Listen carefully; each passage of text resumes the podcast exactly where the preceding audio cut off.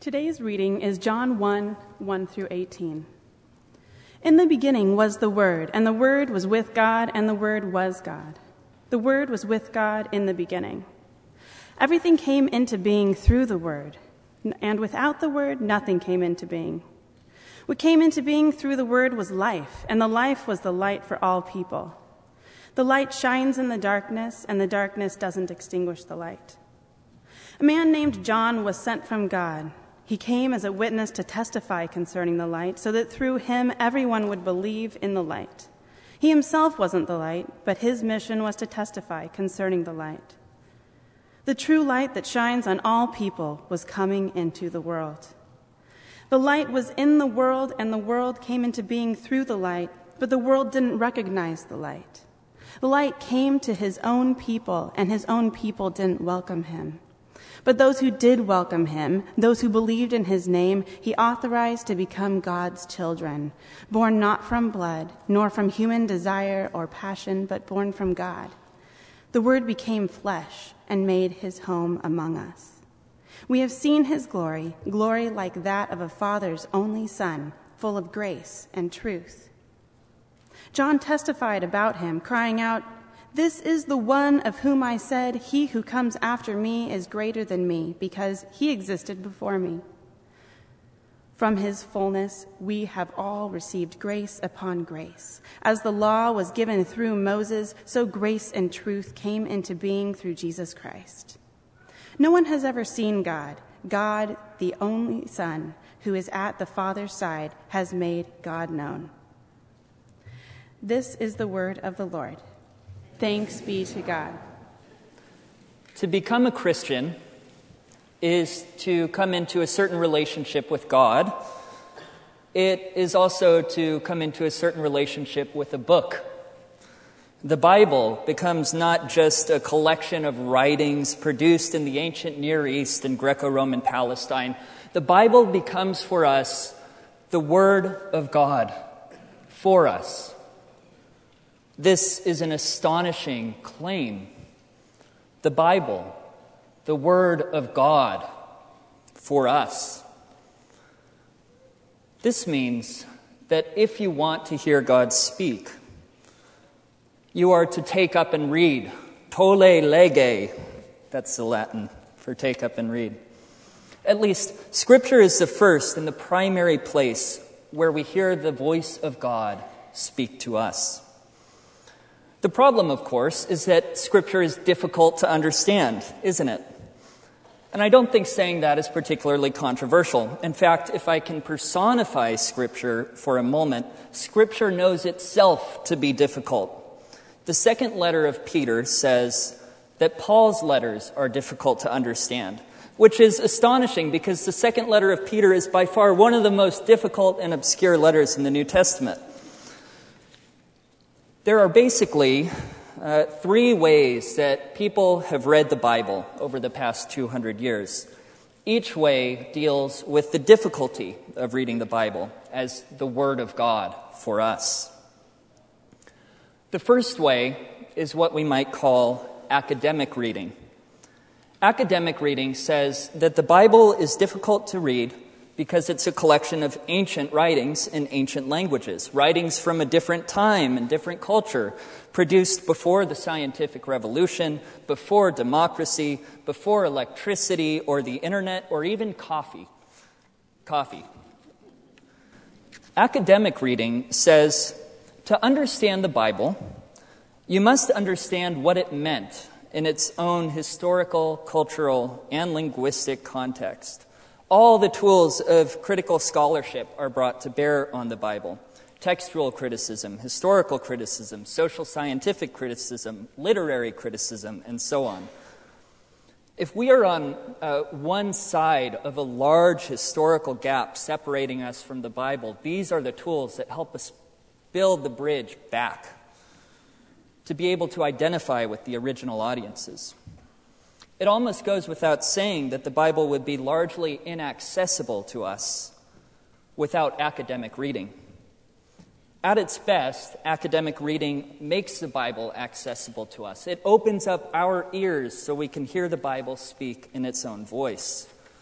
At its worst, academic reading assumes a view of reality that is incompatible with the Bible, the view that God does not actually make a difference in the world. That's largely a problem in biblical studies in the academy. In the church, at its worst, academic reading makes interpretation an endless exercise that never comes to faithful expression in the life of an individual or a church community. The second way of reading the Bible is called application reading. This is perhaps the way of reading the Bible you are most familiar with. If academic reading focuses on what the text meant, application reading focuses on what the text means today. In theory, academic reading and application reading are a two stage process. The historical difficulty of reading the Bible is overcome in academic reading so that you can focus on the meaning for your life in application reading. In practice, however, the two are often separated, so that academic reading never quite comes to the question of meaning for your life today, and application reading never quite gets to the complexity and depth that is in Scripture. The question application reading asks is how does this passage apply to my life? And in order to answer that question, you try to extract some truth or principle from the biblical text, a principle broad enough or general enough to transfer into meaning for today. At its best, application reading helps us become more like Jesus. For example, you might take welcoming the stranger or caring for the poor as biblical principles to live by. At its worst, application reading becomes self absorbed a way of projecting your wants and needs on Scripture, so that you come away from Scripture with nothing but what you already had.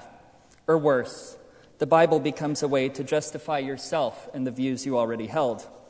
As a consequence, the Bible becomes boring, a travesty. Some of you, perhaps, are inclined to look down on academic reading. Uh, you've seen it associated with cold, dispassionate approach to the Bible and to God. Others of you may be inclined to look down on application reading, since you've seen how easy it is to neglect the richness and complexity and depth of Scripture. But I want to suggest that both academic and application reading are problematic even when they're done together, they leave something more to be desired. The first problem with both of these ways of reading is that we remain in control during the entire reading process. A pastor who mentored me in college used to joke about how the disciples might have responded to Jesus after he preached the Sermon on the Mount. Thanks for that sermon, Jesus. We'll pray about it and get back to you.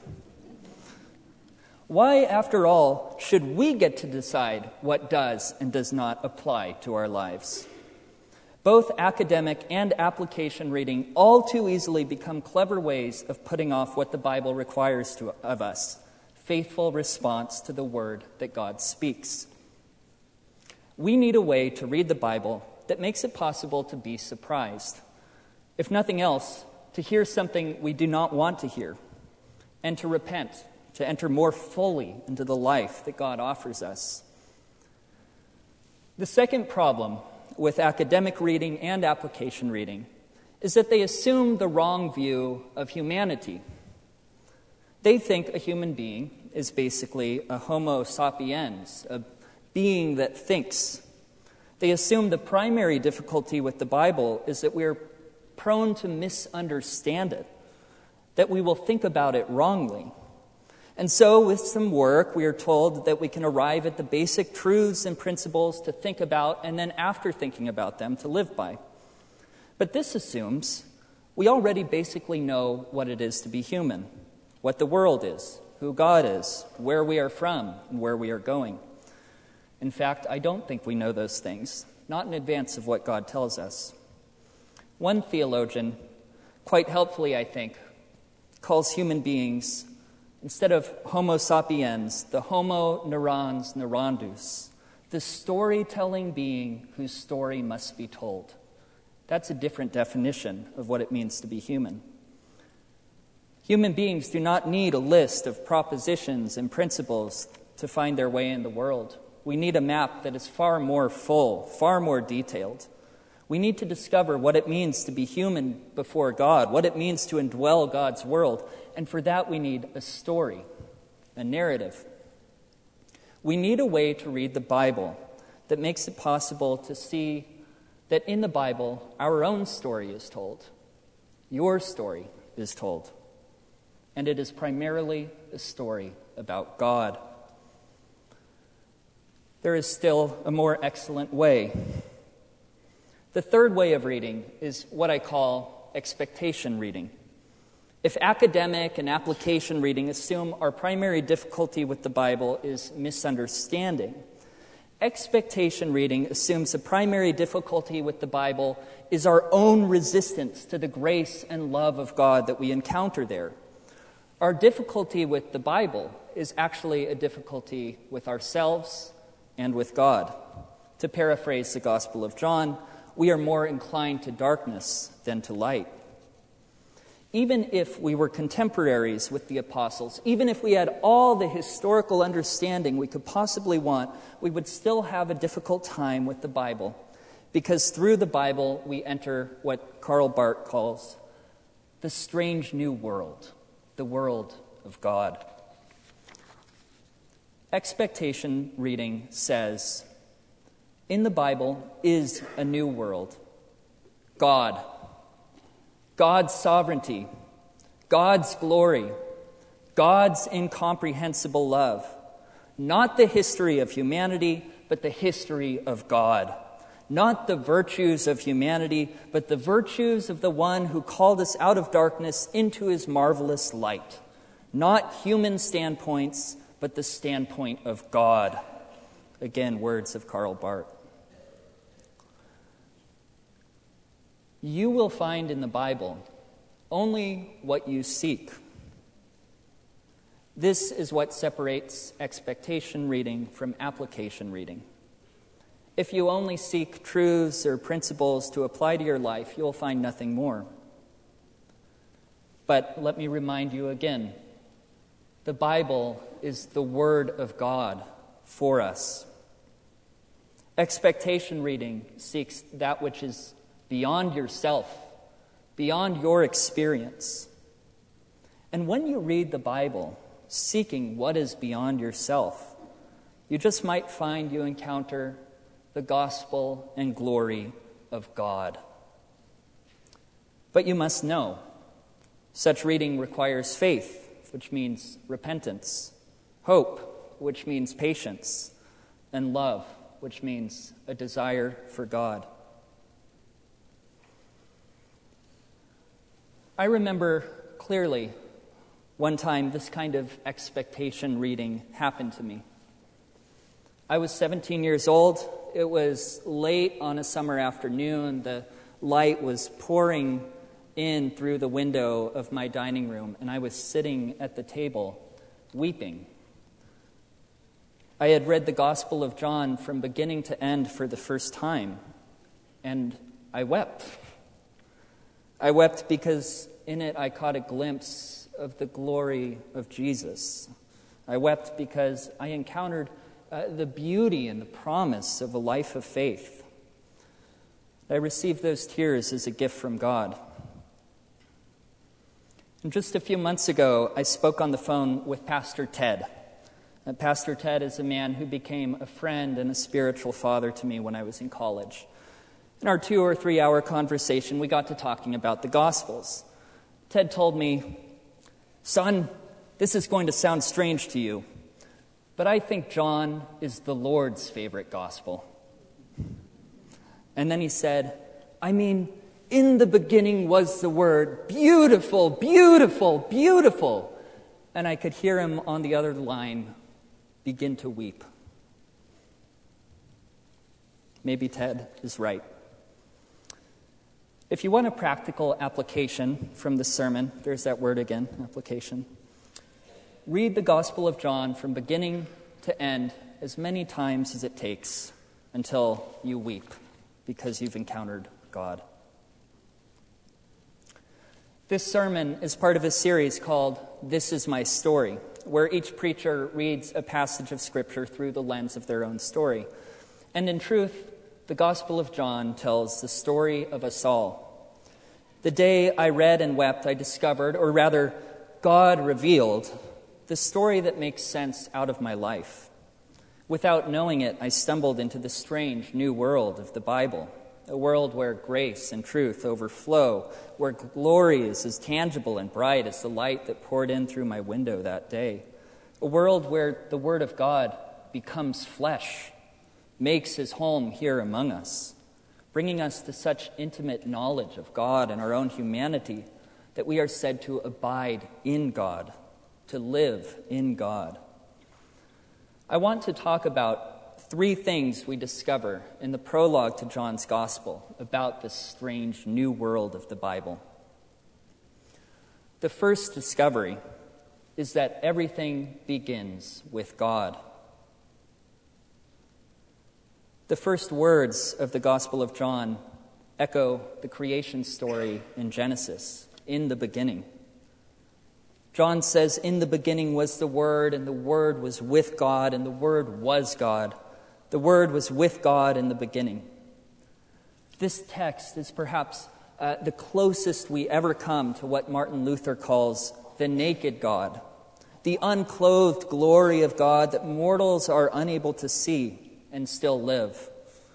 Un- uh, before all creation, before the fathomless deeps of the ocean, the furthest reaches of the heavens were formed, before even a single human thought about God was formed, there was God in the beginning Father, Son, and Holy Spirit.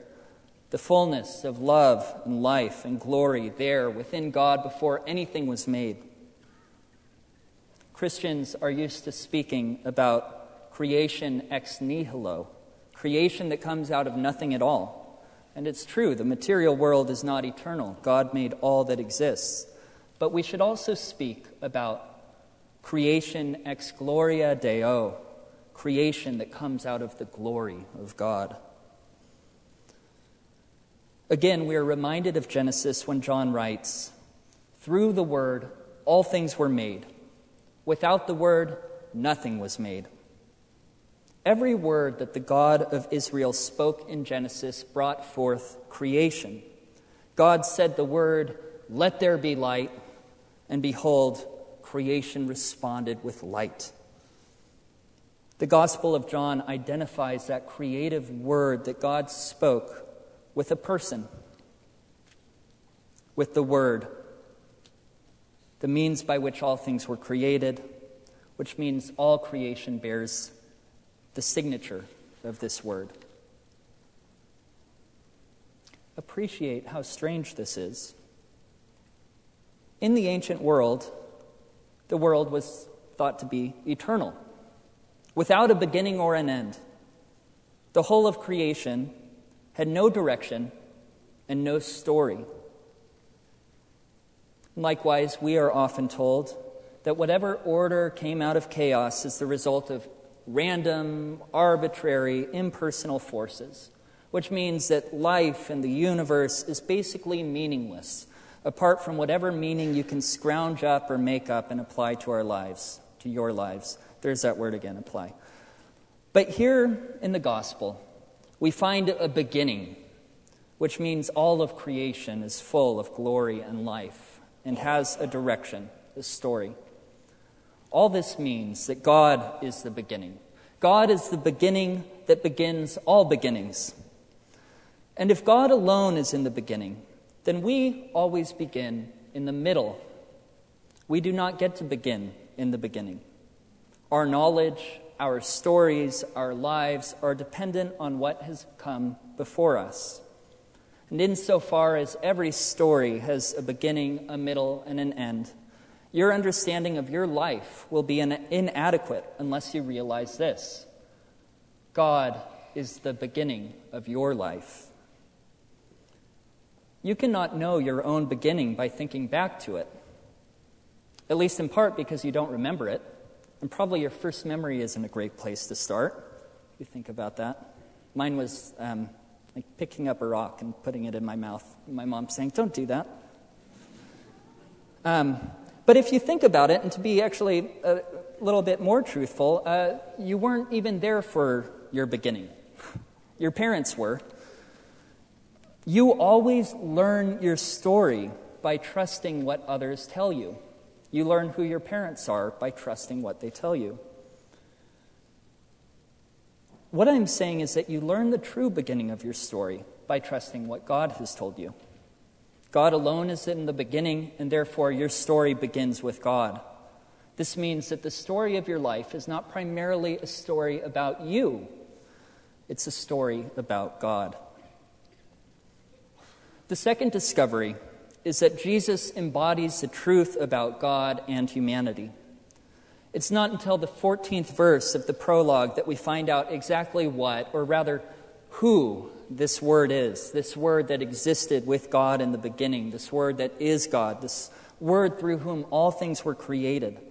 This word is the one who we know as the Lord Jesus Christ. And we're told in John that this word became flesh and made his home among us. If the Word had not become flesh, God would have remained unspeakable, shrouded in mystery, a glory so majestic and bright that no mortal could see God and live.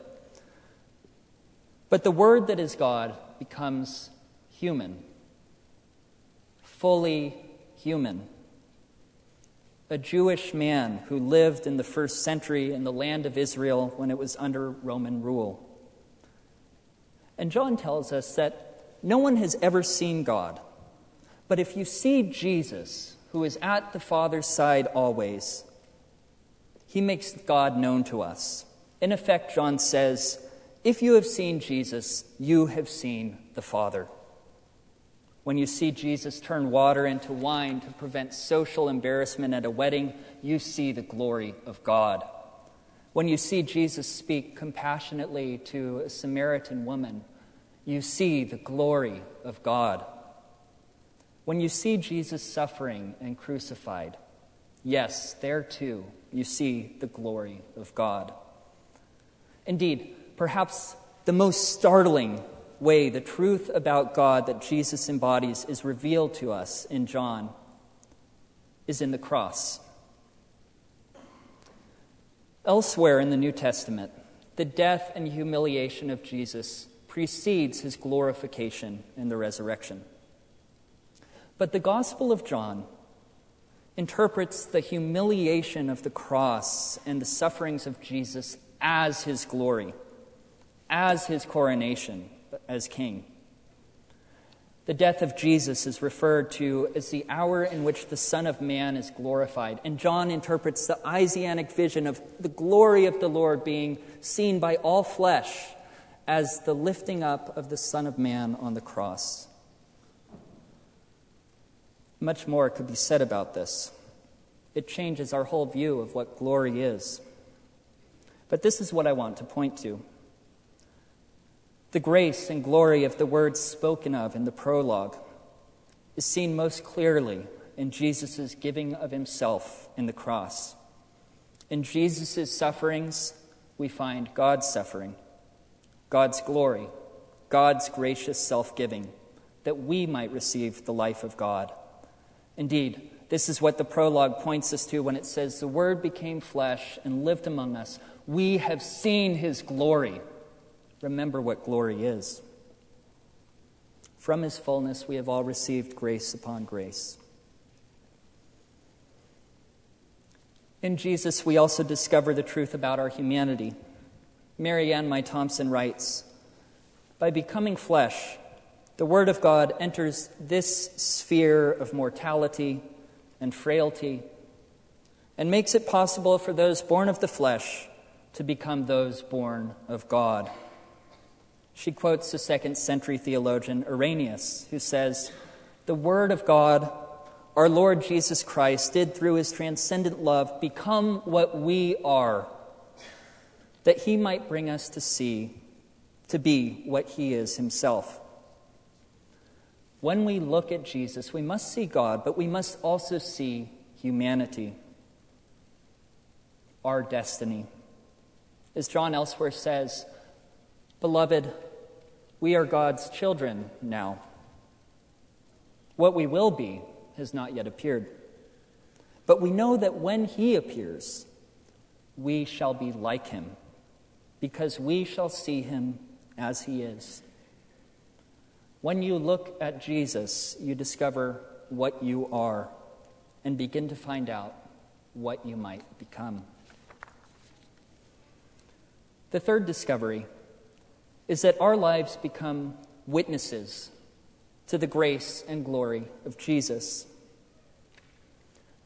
You might have noticed when the profound words of John's prologue were being read here this morning, it seemed somewhat uh, disjointed, shall we say. You have this wonderful, profound theological affirmations about the Word of God, and then it's interrupted by uh, now there was a guy sent from God, his name was John. I think, John, you're breaking up the flow, man. Just uh, if I were the editor of the gospel, I would have moved these parts about John elsewhere. Thank God I'm not. The placement of John the Baptist in the prologue shows us something vital about who we are. Every time John the Baptist is mentioned in this gospel, he is bearing witness about Jesus. He bears witness about the light so that people would trust in the light. John bears witness to the Word become flesh in Jesus by proclaiming, This is the one of whom I said, He who comes after me is greater than me, because he existed before me. You notice that John is beginning his story with the one who existed before him, with God. John bears witness later to the Jewish leaders from Jerusalem, saying, I'm not the Messiah, I'm not Elijah, I'm not the prophet, I'm only a voice preparing the way of the Lord. John's role as witness to Jesus suggests that the story of your life can be told in such a way that it bears witness to the glory and grace of Jesus. And when the story of your life is told from the beginning, it begins with God, remember, and to the end that it bears witness to Jesus. It may be a different kind of story than you're used to telling about yourself. You see, if you tell the story of your life as a tale of successes and failures, you will be the main character. The measure you use to determine what's significant enough to say about yourself will almost always be a human measure, and God will be an afterthought. But the story of your life, the story of your past, may be transfigured when you learn to tell it as a story that bears witness to Jesus. It's true that the brute facts of the past cannot be changed. What was said or left unsaid, what was done or left undone. But we can change how we remember the past. Reflecting on St. Augustine's autobiography, theologian Ben Myers writes In the act of remembering his own life, he discovers the ever present grace of God, a grace that was never apparent at the time as the events were actually occurring, but has now become the meaning of everything that happened. The past is not fixed and finished. The past can be converted. The past can be attuned to God's presence. One day, you will discover the truth about yourself. That is called judgment. One day, you will find that your life is and always was about the grace and glory of Jesus. That is called justification. One day you will find the glory and life of Jesus completely reflected in your own when at last you see him face to face. That is called resurrection.